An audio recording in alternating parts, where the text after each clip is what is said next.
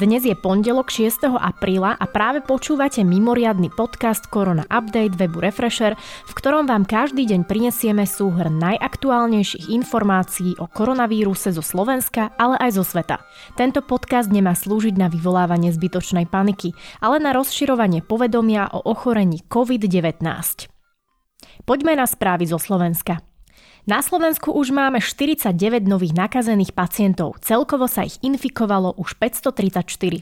Až 34 ľudí bolo podľa premiéra Matoviča odchytených z kolóny aut smerujúcich z Tyrolska, jeden prípad je z rómskej osady. Na Slovensku zomreli už dvaja pacienti nakazení novým koronavírusom. Minister zdravotníctva toto číslo potvrdil dnes pred rokovaním vlády. Prípad prvého pacienta bol medializovaný už skôr. Ide o muža, ktorého bojnícka nemocnica s potvrdeným koronavírusom prepustila do domáceho liečenia, kde neskôr zomrel. Pitva definitívne potvrdila zápal pľúc a COVID-19 ako príčinu. Druhou obeťou je žena vo veku nad 65 rokov, ktorá bola už niekoľko dní na pľúcnej ventilácii a bojovala o život. Podľa ministra Krajčího mala viacero pridružených ochorení, no komplikácie nastali kvôli infekcii koronavírusom a rozvoju ochorenia COVID-19. Krízový štáb sa zhodol na tom, že počas Veľkej noci budeme môcť naďalej vychádzať z domu. Zrejme však nebudeme môcť cestovať za rodinami. Od 8. do 13. apríla na to bude platiť vládny zákaz, ak ho dnes schváli vláda. Do uzavierky tohto podcastu bližšie informácie nepoznáme. Včas sa o nich ale dozvieš na našom webe refresher.sk a v zajtrašom podcaste Korona Update. Premiér Igor Matovič opäť zopakoval, že za najväčšiu hrozbu dnes považuje možnosť šírenia koronavírusu v rómskych osadách a od ľudí, ktorí prišli zo zahraničia a nedodržiavali povinnú 14-dňovú karanténu. Chce zistiť, koľko infikovaných je v daných skupinách obyvateľstva. Dovtedy ani len nemôžeme snívať, že by sme mohli uvoľňovať aktuálne platné opatrenia, uviedol po stretnutí s prezidentkou Čaputovou a predsedom Národnej rady Slovenskej republiky Kolárom. Zuzana Čaputová ocenila, že posledné zákony prešli aj s podporou opozície. Teraz nebudeme politikárčiť, musíme príjmať zákony v prospech ľudí, hovorí Boris Kolár. Návrhy opozície chce počúvať aj v pokrízovom období. Webové stránky neprepušťaj.sk a pomáhame ľuďom.sk už fungujú. Zamestnávateľia a SZČO, ktorí museli zatvoriť svoje prevádzky na základe rozhodnutia Úradu verejného zdravotníctva, cez ne môžu požiadať o finančnú pomoc od štátu. Slovenské úrady chcú testovať už aj ľudí, ktorí majú teplotu na 38 stupňov Celzia 4 dní po sebe, ale necestovali do zahraničia a neboli v kontakte s nakazeným. Testovať na prítomnosť nového koronavírusu by mali tiež seniorov bez teploty, ale s príznakmi respiračného ochorenia. Na začiatku krízy sa objavovali príbehy ľudí, ktorých testovať odmietli, hoci mali vysoké horúčky. Výhliadková väža UFO na Bratislavskom moste SMP bude dnes od 20. hodiny do polnoci špeciálne nasvietená. Objaví sa na nej nápis Zostaň silné Slovensko. Úrad verejného zdravotníctva zdôrazňuje, že bohoslužby v kostoloch sú naďalej zakázané a nič sa nezmení ani s blížiacimi veľkonočnými sviatkami. Mimo omši, kedy by vo vnútri mohlo byť veľa ľudí, sú však kostoly otvorené. Pozitívne testovaný muž z rómskej osady bol v posledných dňoch v Anglicku dokonca dvakrát.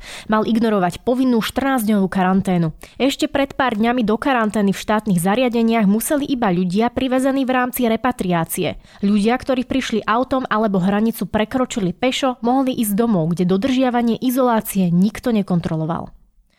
Polícia na Facebooku vysvetľuje, či sú rúška povinné aj v aute. Podľa nej je vhodné ich nosiť, ak je v aute viac osôb, alebo auto používa viac rôznych ľudí. Ak sme v aute sami a nestriedame ho v rámci rodiny, údajne to nie je striktne nutné a ochranu si stačí nasadiť po vystúpení. Opatrenia Úradu verejného zdravotníctva z 25.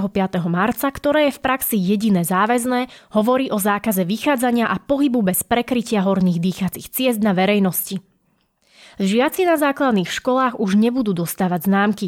Na stredných školách bude známkovanie pokračovať, no žiaci z 1. až 9. ročníka a ani stredoškoláci tento rok nebudú môcť prepadnúť. Uviedla Miroslava Hapalová, poverená riadením štátneho pedagogického ústavu.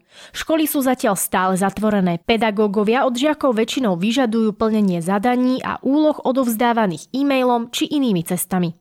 Spôsob koordinácie zadaní je výhradne v kompetencii škôl. Jednotný nástroj ani pravidla neexistujú. No a máme aj pár pozitívnych správ zo Slovenska. Slovenské nemocnice získajú ďalších 138 dýchacích prístrojov, ktoré môžu potrebovať pacienti s ťažkým zápalom pľúc spôsobeným ochorením COVID-19. Dodajú ich 4 domáce firmy. Už cez víkend bolo oznámené, že Chirana Medical dodá 300 takýchto prístrojov. S výrobou ochranných prostriedkov na Slovensku pomáhajú aj univerzity a rôzne firmy, ktoré majú k dispozícii 3D tlačiarne. Na tých sa dajú vytlačiť jednoduché ochranné štíty. Potom slúžia ako bariérová ochrana tváre zdravotníkov. Produkujú ich na Univerzite Konštantína Filozofa v Nitre, ale aj v Prešove a Trnave. Dostali sa už do viacerých našich nemocníc. A ešte pár správ z iných miest Slovenska. V Prešovskom a Košickom kraji nebudú od 10. do 13. apríla premávať prímeské autobusy. Rozhodli o tom oba susedné kraje po vzájomnej dohode. Žilinská automobilka Kia odnes obnovila výrobu automobilov, zatiaľ však pracuje iba na dve smeny na miesto troch. PSA v blízkosti Trnavy, kde linky stoja už od 12. marca, zostane zatvorená minimálne do 12. apríla. Bratislavský dopravný podnik dnes sprísnil pravidla pre dezinfekciu autobusov, trolejbusov a električiek. Na konečných zastávkach budú zamestnanci v ochranných oblekoch, ktorí vydezinfikujú tyče, držadla a dotykové plochy, s ktorými cestujúci prichádzajú do styku. Vodiči nechajú otvorené dvere z dôvodu vetrania a dezinfekčným prostriedkom prejdú všetky exponované plochy. No a poďme do sveta. Česká republika uvoľní pravidlá pre izoláciu občanov. Od zajtra bude možné individuálne športovať na vonkajších športoviskách, pri behu alebo cyklistike nebude povinné rúško na tvári. Od štvrtka sa otvoria ďalšie prevádzky. Česi budú môcť od 14.4. aj vycestovať mimo krajinu, no iba v odôvodnených prípadoch. Taliansko hlási už 3599 nových nakazených za posledných 24 hodín. Naposledy boli takto nízke čísla 17. marca. Počet mŕtvych 636 je vyšší ako včera. Ide však o pacientov v ťažkých stavoch, ktorí s nákazou bojovali už niekoľko týždňov. Priama súvislosť medzi úmrtiami a ústupom epidémie sa teda hľadá ťažšie.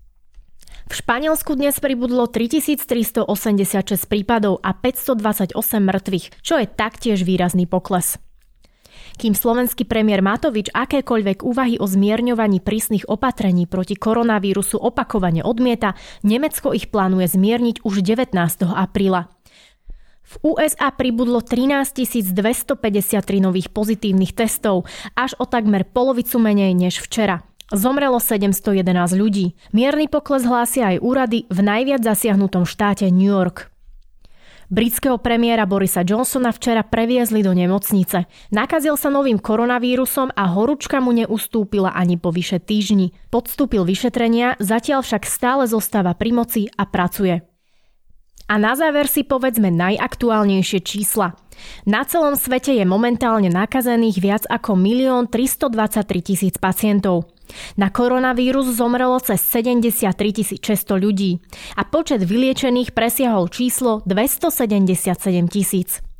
To je na dnes všetko. Ďakujeme, že ste tento podcast dopočúvali až do konca. Nepodliehajte panike a dodržiavajte odporúčania, ktoré nájdete napríklad na vládnej stránke www.corona.gov.sk.